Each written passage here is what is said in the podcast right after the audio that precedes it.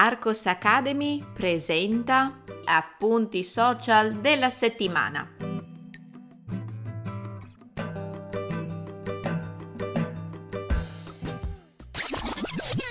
Ehi, puoi trovare il testo di questo episodio cliccando nel link in descrizione. Entrando nella sezione gratuita degli appunti social della settimana, troverai altri episodi da ascoltare e da leggere. Buona continuazione! Buongiorno a tutti! Il sole splende qui in Italia, nonostante il freddo faccia chiaramente comprendere che siamo sempre alla fine di gennaio. Come state? State sviluppando nuove conoscenze della lingua italiana? Come ogni settimana ripercorriamo insieme i contenuti gratuiti che ho condiviso nei vari social networks di Arcos Academy il tuo maritino. Abbiamo imparato che quando abbiamo un sostantivo che indica un membro della famiglia al singolare preceduto da un aggettivo possessivo, non dobbiamo usare l'articolo mio papà, nostro cugino, eccetera. Perché allora è giusto dire il tuo maritino? Come spiego nel primo video short della settimana, c'è una piccola regola fastidiosa, ammettiamolo, è davvero fastidiosa, che dice che in caso di sostantivo singolare alterato, preceduto da possessivo, dobbiamo usare l'articolo determinativo. Cosa significa sostantivo alterato?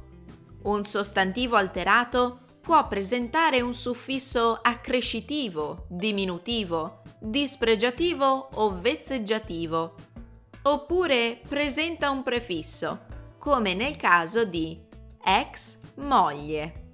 Per questi motivi in italiano si dice la mia nonnina, la tua ex moglie, il loro patrigno. Altri modi per dire ho fame. Per evitare di essere noiosi e ripetere sempre la solita frase, ho deciso di darvi alcuni suggerimenti, creando un video short sul mio canale YouTube che vi insegni altri modi per dire ho fame. Ecco quindi altri modi per dire ho fame che vi faranno sentire più italiani madrelingua. Sto morendo di fame.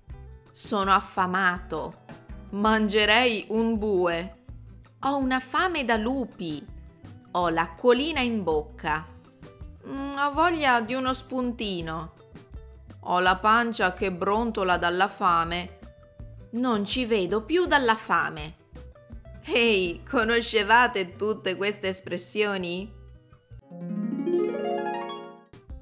Il significato di schivare. La settimana scorsa, nelle stories di Instagram, vi ho fatto vedere la mia gita sulla neve.